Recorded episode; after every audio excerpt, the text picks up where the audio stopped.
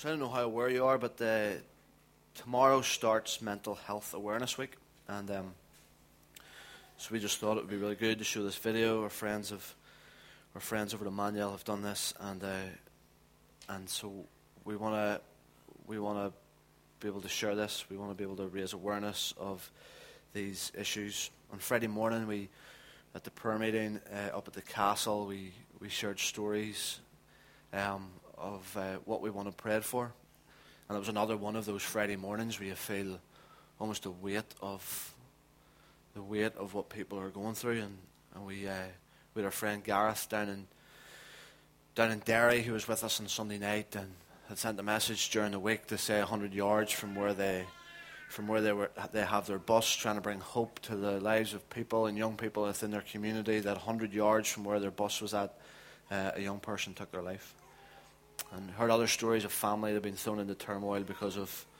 issues around mental health. And I know we, we, it's an area that we that we uh, we've touched on before, um, but we just want to acknowledge that this is this what this week is, and so over the next over the next six or seven days, that you would be uh, aware of highlighting this issue, aware of making it known, and even in a room this size, uh, even though there's not that many of us, one in four suffer from uh, from mental health issues, and so I'm aware that it's even among us this morning and and we want you to know that it's that it's okay to not be okay, and uh, and so we want to love you and serve you in whatever way we can.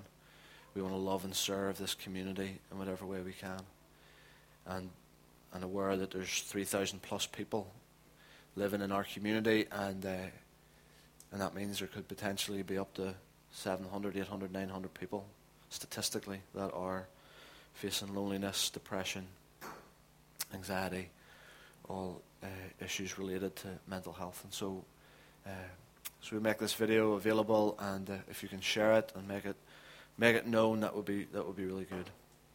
So this morning, let me pray. Uh, just as we go back into Second Timothy chapter four. Um, if you want to find there while I'm while I'm praying. In fact, I should I maybe should warn you. There's uh, I want to take us to so many different verses today. So those people that uh, those people that back in the day in Sunday school we did the sword drill. I don't know if many people remember that. This is going to be your dream morning. We are going to be uh, calling out verses all over the place, and um, and uh, those competitive ones among you will be searching for it to get there quicker than everybody else. Father, thank you for this morning. Thank you for uh, thank you for the words that we've already sang, God, and you as we've sung them, and as we've as we've stood before you, as we've engaged with one another, God, you just are so familiar with each one of us. God, you're so familiar with us, and you know our hearts, God. You know what's going on within us, and so God, we just pray that as we as we approach you in worship, sung worship, and as we engage with your with the truth revealed in your word, God, that we would. Um, that we would be real before you, would be real before one another. God, there would just be a, uh, we just recognize once again the freedom just to come before you with, with all our failures, with all our worries, with all uh, our, our, our feelings, God, and, and we offer that to you in light of who you are, in light of what you've said. And so, Holy Spirit, we just pray that you would come again today and in, in the time that we have together and just in, enlighten our hearts and enlighten our minds. God, we want to we want to see you so clearly. We want to hear what you have to say to us so clearly. And so, God, once again, I pray that the, the, the meditations of my heart and the words of my lips will be pleasing to you, my rock and my redeemer. And God, that we uh, that we do this together. We're doing this. We're learning and growing and wanting to to uh, to hear you together as community today. So we just pray you would unite our hearts uh, in Jesus' name. Amen. Closest to the back. Nicola, would you get me a drink of water? Water, please. Water. Um, 2 Timothy chapter 4. Let me read these few verses and then uh, we'll try and engage with some of the things that I feel God is put my heart for this morning.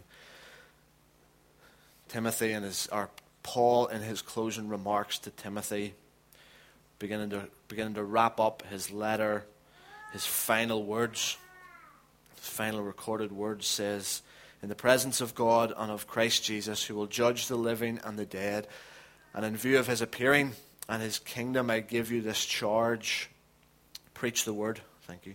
Be prepared in season and out of season, correct, rebuke, and encourage with great patience and careful instruction. For the time will come when men will not put up with sound doctrine. Instead, to suit their own desires, they will gather around them a great number of teachers to say what their itching ears want to hear. And they will turn away, turn their ears away from the truth and turn aside to myths. But you, but you keep your head in all situations. Endure hardship. Do the work of an evangelist discharge all the duties of your ministry. And uh, we'll finish there. Last week we we uh, we took the first two of those four charges that in verse five, the first two of those four charges we looked at last Sunday. Keep your head in all situations, and endure hardship, endure suffering as another version says.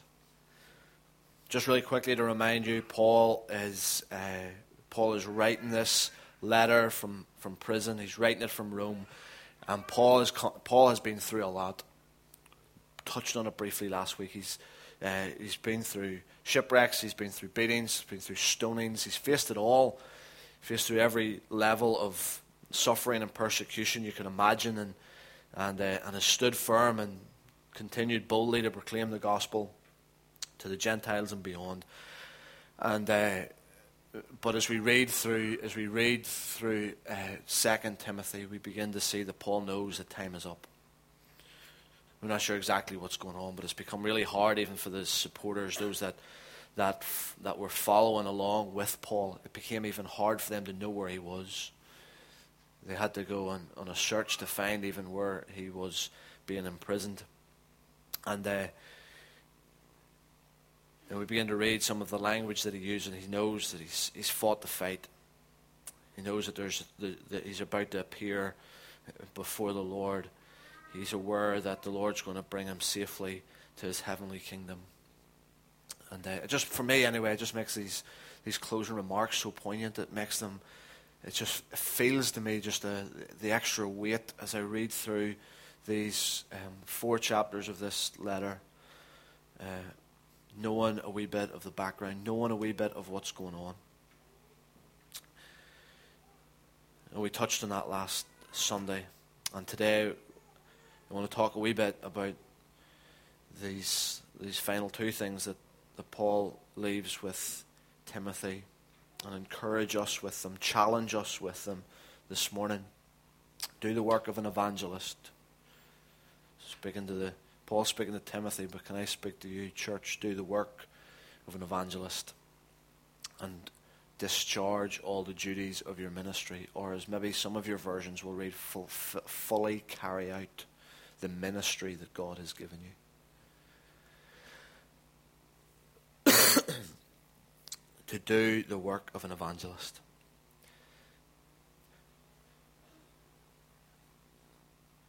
The gospel is good news.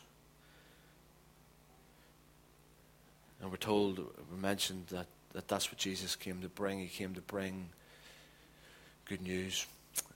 And so, evangelist really simply, when we read the, the definition, when we read the original definition of what this word means, euangelion, I love saying that word. Euangelion is the Greek for the evangelist and it really just means a bringer of good news. I love, I love when Gareth, I truly do, I love when Gareth shares, and he shared with us, as I've already mentioned, at the castle on Sunday night. And he shared those verses from Romans chapter 10, verse, uh, Romans chapter 10, verse 14 and 15. Who, who will, how can they call on the one they have not believed in? How can they believe in the one who they have not heard? And how can they hear without someone preaching to them? And how can they preach unless they are sent? It's written, How beautiful are the feet of those who bring good news. It's the same word. A bringer of good news. And that's and that's it's really, it feels really simple, but that's the, the final thoughts, the final, the final call that Paul is, is given to Timothy. Timothy, be a bringer of good news. And as I've been reading through, been reading through some parts of, some parts of uh, the book of Acts again this week. Many times where, where this word is mentioned, good news. And we see those who are bringers of the good news. We see Philip in Acts chapter 8. Acts chapter 8 is when Philip runs alongside, he draws alongside the Ethiopian eunuch. This individual who has found himself. Um, who has found himself heading from Jerusalem to Gaza, and the Spirit told Philip, Go and stand near the chariot. And so Philip ra- runs alongside it and hears the man on his own reading Isaiah the prophet. And Philip says, Do you understand what you're reading? And the eunuch says, How can I unless there's someone to explain it to me? And so, uh, so Philip gets up and begins to present him with the good news. And here we see a, the bringer of good news to an individual. If you were to f- flick on or scroll down another couple of chapters in Acts chapter 11, really quickly, you, you, know the call of Jesus to the early church, the call of Jesus to those few disciples that were still there whenever he, whenever he ascended. And the call to them, as the call is to us, the, the, the Spirit, the power of the Lord is going to come upon you. And when it does, bring the good news. Bring the good news to Jerusalem, Judea, Samaria, and to the ends of the earth and uh, and for the first uh, for the first number of chapters, for the first for the first period of time in uh, in the book of Acts, they stay within Jerusalem. They stay around, um, bringing good news. They stay around, trying to encourage one another in uh, in a place where everyone just looks familiar. They keep the good news to those who look and think and behave just like them. To those that have been brought up in the same way that they have, and so it stays within the confines of this of this one area. And we read in, of the, especially the story of Stephen and how he was stoned to death, and it was then that the that the Christians, that those that were following Jesus, began to scatter, and as they scattered, they began to to, to find themselves in the Judeas and the Samarias. And we see the first we see the first of these church plants in, in Antioch. And it's in Antioch we read in uh, verse chapter 11 of Acts, verse 19. It says, Those who had been scattered by the persecution in connection with Stephen traveled as far to Phoenicia, to Cyprus, and to Antioch, telling the message only to the Jews. Some of them, however, men from Cyprus and Cyrene, went to Antioch, and then and there they began to speak to the Greeks also, telling them the good news. Telling them the good news, bringing the good news about the Lord Jesus. To this is the work of an evangelist. And so we have Philip who drew alongside, bringing the good news to the individual. Then we have the story of, the, of, uh, of those that came from Cyprus and Cyrene, bringing the message, bringing the good news to the others. Bringing the good news to the others. And so there's a challenge for us when we think of what it is to do the work of an evangelist. It is beyond what is familiar to us. It is beyond those that have been brought up in the same way that we have, brought up with the same, the same values, brought up with the same, uh, brought up with the same politics, brought up with all of that. But there's now a time where to bring the good news to the others. Bring the good news beyond what is familiar, beyond those who look, think, behave just like you. There is a call as we think of what it is to do the work of an evangelist, is to draw alongside the individual, but it's also to go to the others. And in verse 14, if you continue to read the story of Paul and Barnabas in Iconium, in Lystra, and in Derbe, you'll find that in towards the in the middle of chapter 14, you'll see that Paul was dragged outside of the city, and many thought that he was dead. He'd been beaten so badly that they assumed that he was dead, but the disciples gathered round him, and he got back up and went into the city again. And we're told in Acts chapter 14, verse 21, that they preached the good news in that city and won a large number of disciples. They brought the good news. They were doing the work of an evangelist. And they did it amidst persecution. They did it amidst the scoffing and the opposition and all the troubles and all the things that, uh, that they faced in certain towns and cities, they continued to do the work of an evangelist. They continued to bring good news. And then, if you, if you read, let me just go to one more place Acts chapter 16. Uh, Acts chapter 16. Let me just read verses 9 and 10. During the night, Paul had a vision of a man of Macedonia standing and begging him, Come over to Macedonia and help us. And after Paul had seen the vision, we got ready at once to leave for Macedonia, concluding that God had called us to bring the good news to them. God had called us to preach the gospel to them. And here we see, here we see the good news being brought in response to vision in response to the most extraordinary way that God could reveal himself was through was through a vision and Paul seen the vision and responded to the vision and brought the good news in response to it. And there's probably more places that we could go to. And I think those that are familiar with the story of the book of Acts, you'll, you'll probably, probably be already thinking of other places that we are told where the good news is brought. But for me, as I, as I just I skimmed over the story, familiarized myself again with this incredible book, that, uh, that I realized that, that to do the work of an evangelist, it, it, it takes different forms. It takes different giftings. It takes different personalities. And there's those that we need just to draw alongside the individual. To do the work of an evangelist is to go beyond uh, our comfort zone. And to those that think, behave, um, a lot differently than we do. It's even in the midst of trouble, it's even in the midst of opposition that we continue to do the work of an evangelist, to continue to be bringers of good news, and even in response to vision. And we read, as we read through this story, I'm struck again that, that God uses unusual people in unusual ways. And for me, that gives me great confidence. As I look around the room at some of you, so, it gives me great confidence that God uses unusual people in unusual ways. And as w- wonderful as uh, we are also uniquely and wonderfully made, and I'm so glad that He uses uses unusual people in unusual ways. And so I'm encouraging you that that you uh, that you don't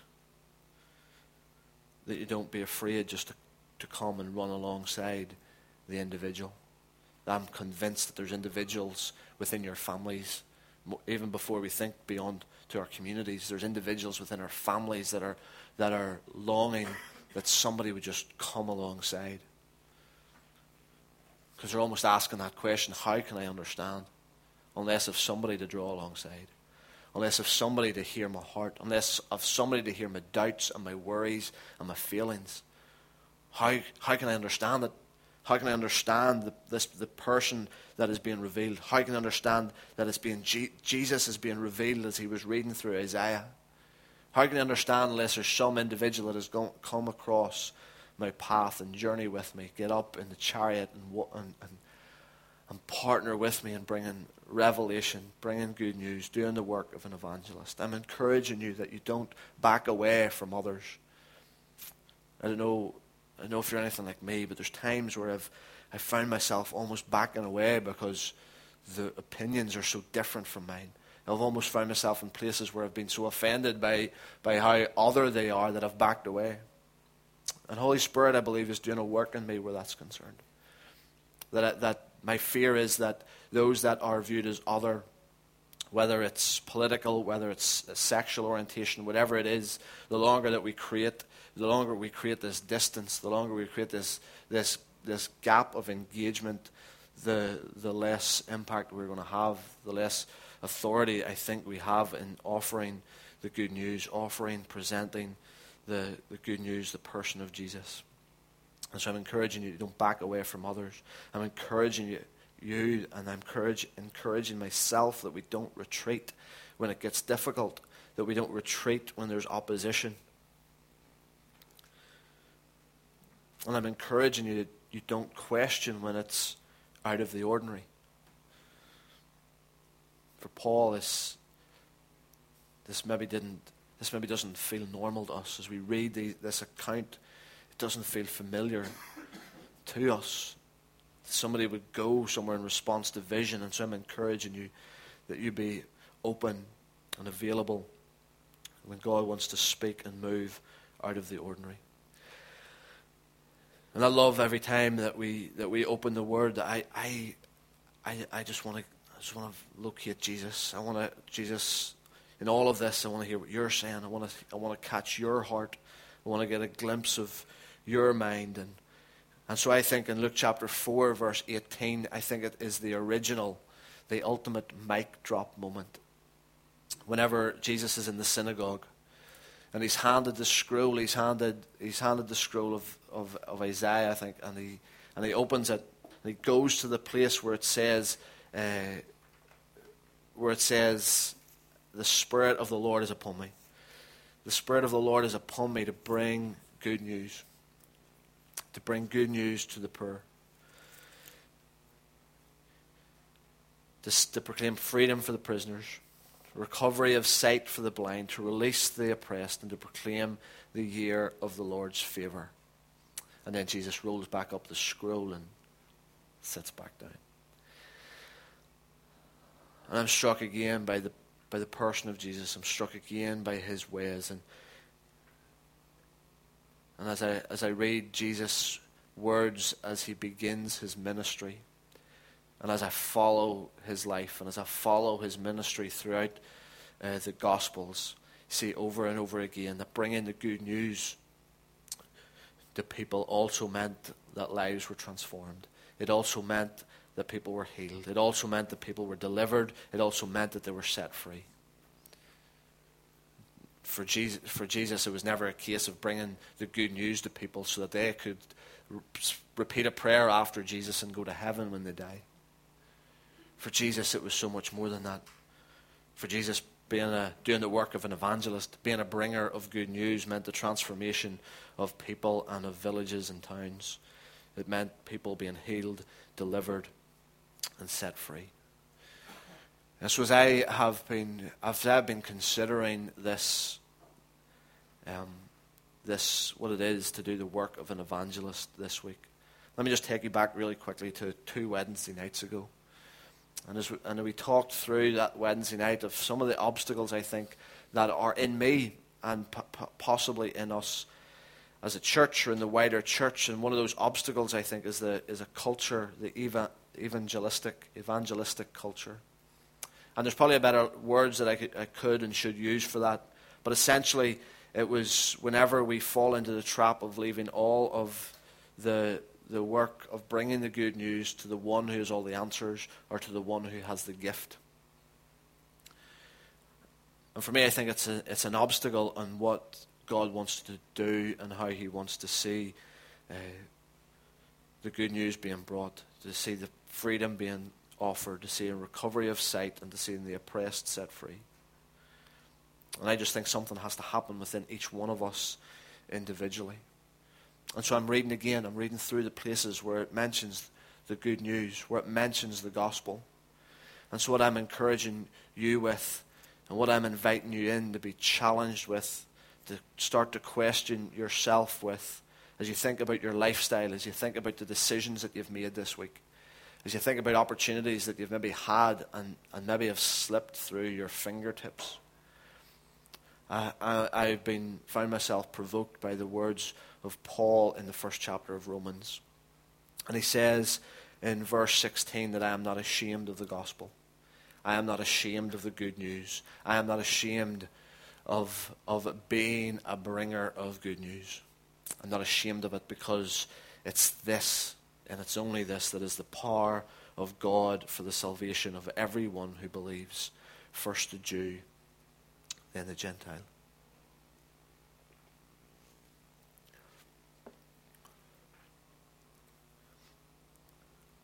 Unashamed of the gospel. As I found myself just wrestling through Paul's words to Timothy, that's been my prayer this week. God, I, I pray for a uh, fresh boldness, a fresh confidence that it could not be said of me, that I could not even say it of myself, that I'm ashamed of the gospel. I'm ashamed of the good news. I'm ashamed of bringing it and offering it everywhere I go, into every environment that I find myself. I find the confidence being stirred as I read 1 Corinthians chapter 1 verse 17. For Christ did not send me to baptize but to preach the gospel, not with words of human wisdom, lest the cross be emptied of its power.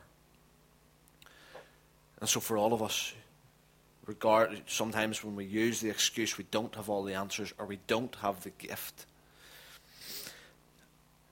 I think we need to remember that to, to be a bringer of good news you are you are unqualified you don't need the words of human wisdom but you're qualified as you acknowledge the cross of Jesus. That's all Paul wanted to preach. I knew, I knew nothing among you except Jesus and Him crucified. And so don't worry whether you are qualified or not. He uses the unqualified, He uses those who are unashamed. And as I read, as I read on through the New Testament and I get to the book of Hebrews, in Hebrews chapter 4, it has these words 4 verse 2 we also have had the good news preached to us. We have had the good news brought to us just as they did, but the message they heard was of no value because those who heard it did not combine it with faith. And so, again, I'm struck with the challenge of this. I'm deeply struck by the personal challenge of this. Because I'm looking around the room this morning and I'm aware that there's many that have had the good news preached to them. There's many that have had have received the good news, that have believed the good news that they have heard. But, but the writer of the Hebrews is saying there is some that it is of no use to because they never combined it with their faith.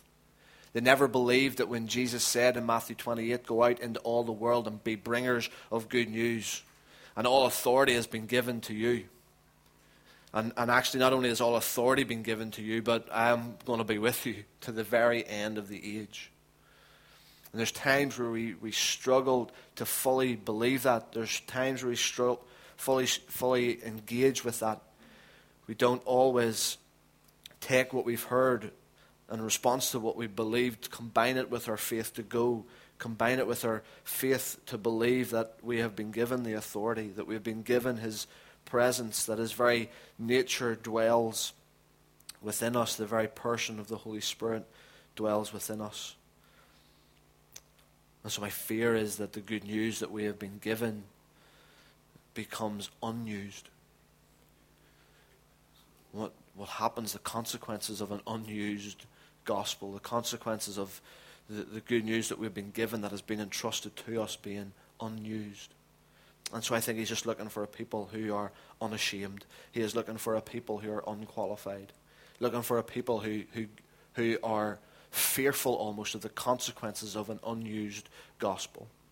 And so, if we follow on in Paul's writing in, in Romans chapter 15, he tells us that I have fully proclaimed the gospel. It has always been my ambition to preach the gospel where Christ was not known. Paul's ambition was to bring the good news where Christ was not known. And so, Paul, who was unashamed, who was unqualified, who was afraid of it being unused. We see him taking it to the unreached. And as we see him taking it to the unreached and implanting churches and bringing life to different towns and cities uh, in the region that he was, that he was, we see that he preached the gospel in regions even beyond. His faith continued to grow in the area of activity that he was working in, it began to greatly expand so that they could preach the gospel in regions beyond. And so I think there's something happens within us when we fully, when we fully get this, when we come fully unashamed, when we are aware of the consequences of it being unused, when we acknowledge that we are unqualified, and our heart is to take it to the unreached, and it will go unrestricted. There is no restrictions when we fully engage and grasp the good news and the power that there is in this good news. 1 Corinthians 9, verse 16. Let me, let me read these verses. Paul says, Yet when I preach the gospel, I cannot boast because I'm compelled. I am compelled to bring the good news. Woe to me if I do not do it. Woe to me if I do not preach the gospel. Paul brought, Paul brought the good news unrestrained. He brought it unrestrained. And if you were to go into Galatians chapter 4, and I think it's in verse 13, you'll see that, that Paul speaking to the church in Galatia says, like the reason the reason you heard was because of an illness. There was an illness, and because of my illness, I, I was I was I ended up being among you, and while I was among you, I brought the, the good news. And so, even in his sickness, even in his pain, even with the condition that Paul had, he he, he was undeterred. And I think that's something that has to happen within us. There's a boldness and a confidence has to take place within us, and an unashamedness has to has to come upon us, and we need to go to the unreached, unrestricted, unrestrained, and undeterred. And if we're to stay in the book of in the letter to in Galatians, you'll read that it is it's unchangeable. Galatians chapter one verse eight. But even if we or an angel from heaven should preach a gospel other than the one we preach to you, let him be eternally condemned. This good news that we've been given, this call to be bringers of good news, this good news is unchangeable. It's unchangeable. And the wonderful thing is, on top of that, it's also unsearchable. Ephesians chapter 3, verse 8. Although I am the least of all God's people, this grace was given to me to preach the Gentiles, to bring the good news to the Gentiles, the unsearchable riches of Christ. And so, as we think of what it is to do the work of an evangelist, I'm asking all of us that we would be unashamed, that we would wrestle through some of this. I think some of this requires us thinking deeply, looking uh, deep inwardly and asking ourselves those questions around uh, around how whether we are ashamed or not, how bold we are, whether we f- whether we fear anything of the consequences of an unused gospel, of what we've been given not being combined with faith to to put it into practice, to put it into action. Be encouraged that that He uses the unqualified he wants it to go to the unreached, and He wants you to be confident that it can go unrestricted, unrestrained, and that you would be undeterred. And this gospel, this good news, is unchangeable and it's unsearchable. That's why I'm aware that there is a confidence that is needed. Again, this is, this is my journey, this is part of my story. A confidence is needed. A confidence is needed in the, in the good news, a confidence, a fresh confidence in the gospel a fresh confidence in the gifting and the calling that is in me as an individual, but also for, for each one of you and for us as a church and for the church, the wider church. There's a confidence needed in the story, there's a confidence needed in the calling and in the gifting. And there's an urgency that is needed.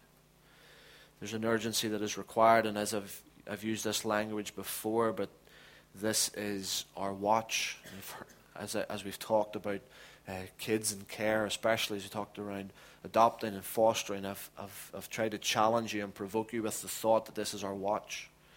We're going to give an account for how we've looked after and cared for the widow and the orphan, how we've looked after the weak and the vulnerable, the isolated and the lonely, the lost and the least. We're going to give an account for it. This is our watch. We are going to give an account for what has been entrusted to us. And, uh, and, and I think and Paul was I think Paul was trying to say that to Timothy in the in the first chapter of Second Timothy. Timothy, guard this, guard this good news, guard this this thing that has been entrusted to you. Take ownership of it because you're going to give an account for the very thing that has been entrusted to you.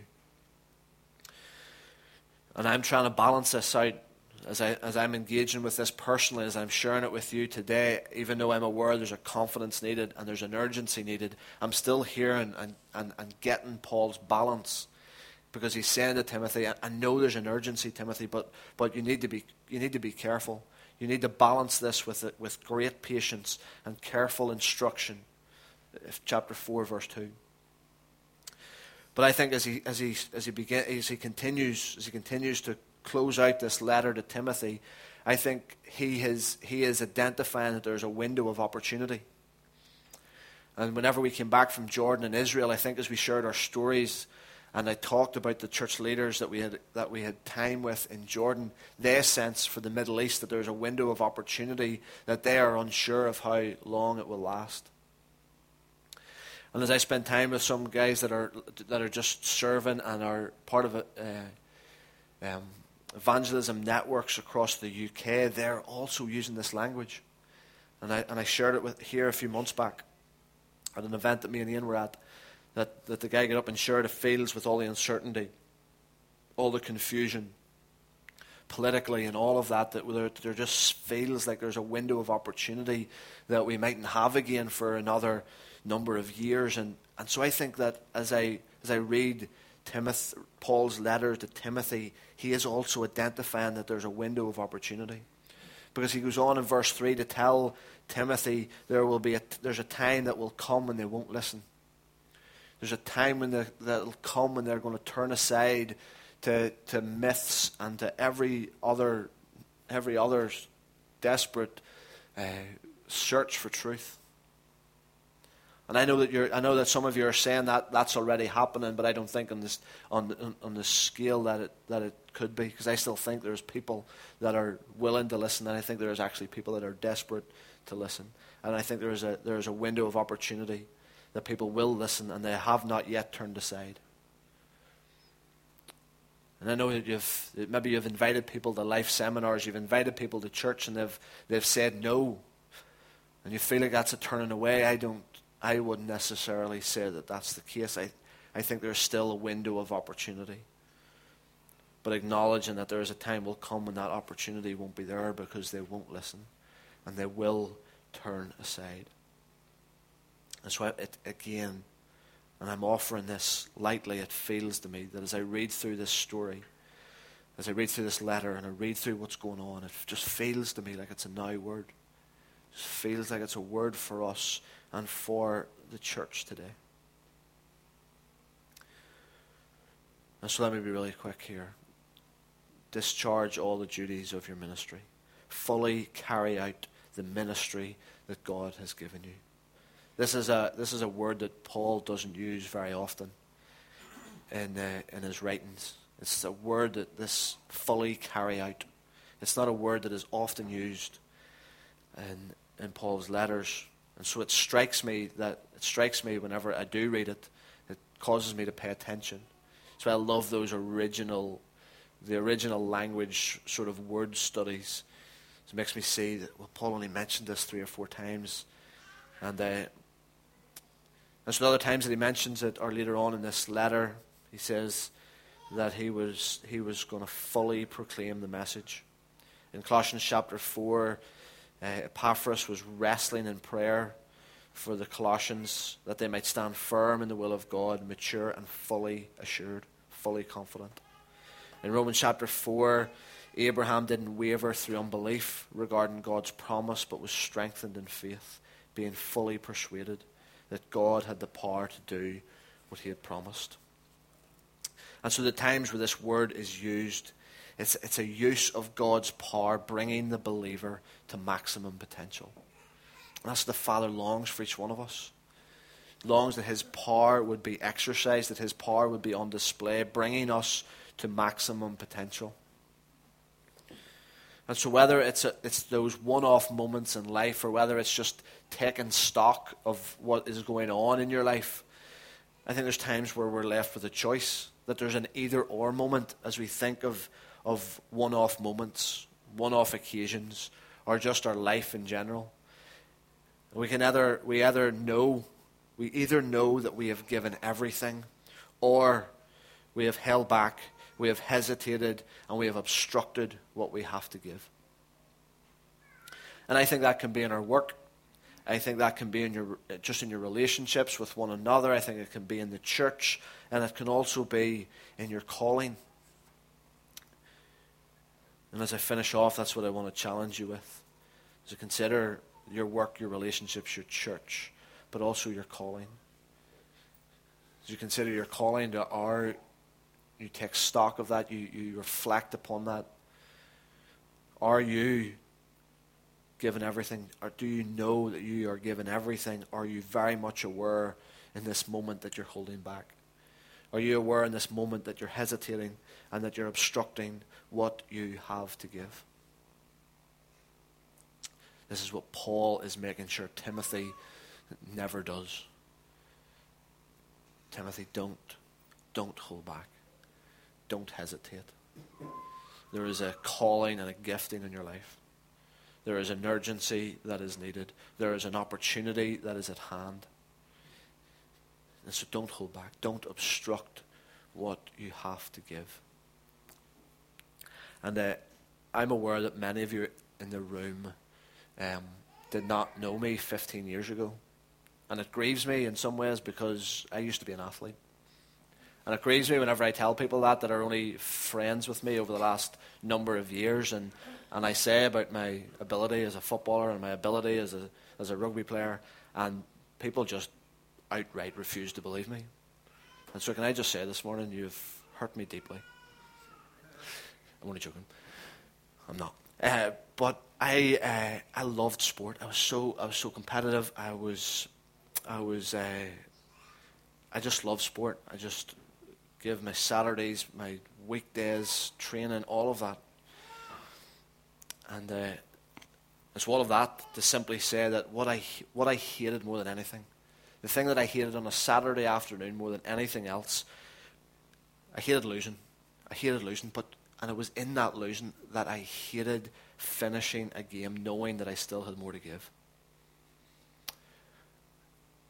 As there's times where I think that I, I, I, I still am learning what it is to be a gracious loser, I think. There's times where even if I'd lost and the game was close and I felt like I'd given everything I could, I was content. But the times when we got beat, the times that we maybe drew, and I knew that there was more left in the tank, I knew that there was more that I could have given. I hated that. I hated that feeling. And I would reenact all these moments.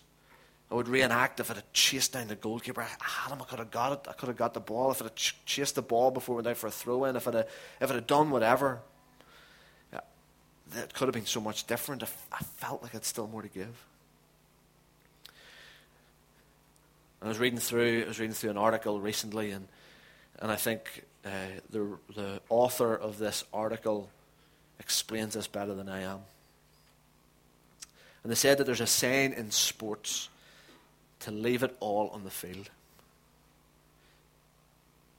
To leave it all on the field. It means hold nothing back, put it all on the line. Don't end the game feeling like you could have given more. Don't leave feeling like you played it safe when you had the opportunity for something greater. And actually, just as I read over, uh, as I was just reading over this this morning, it was that final line that that uh, that I just want to finish with.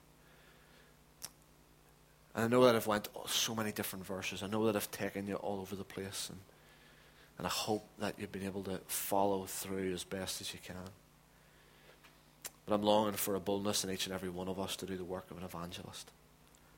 I'm longing for each and every one of us to put our hand to the plough and just keep going, not looking back. And, I, and I'm not being naive when I say that. I know that on that path, when you take hold of the plough, you're going to stumble, you're going to fall, the path is going to be rocky, it's going to take different twists and turns, but keep your hand in the plough and don't look back. Keep giving it, keep giving it your all. Fulfill, fully carry out the ministry that God has given you. So I am grateful that He's given us, each and every one of us, a ministry, a duty to fulfill, to carry out. So I'm longing that we do the work of an evangelist, and I'm longing that we fully carry out all that He has, the ministry that He has given to us. So don't end the game feeling like you could have given more. Ian and Julie, don't finish the race today feeling like you've still more to give. But listen to this last line and finish with this. And you um, apply this to your work. Apply this to all of your relationships, all of your friendships. Apply this to the church. Apply this to the season that we're, that we're coming into. But I'd also love it more than anything you would apply it to the calling and the gifting that has been entrusted to you. Don't leave feeling like you've played it safe when you had the opportunity for something greater. So, Father, I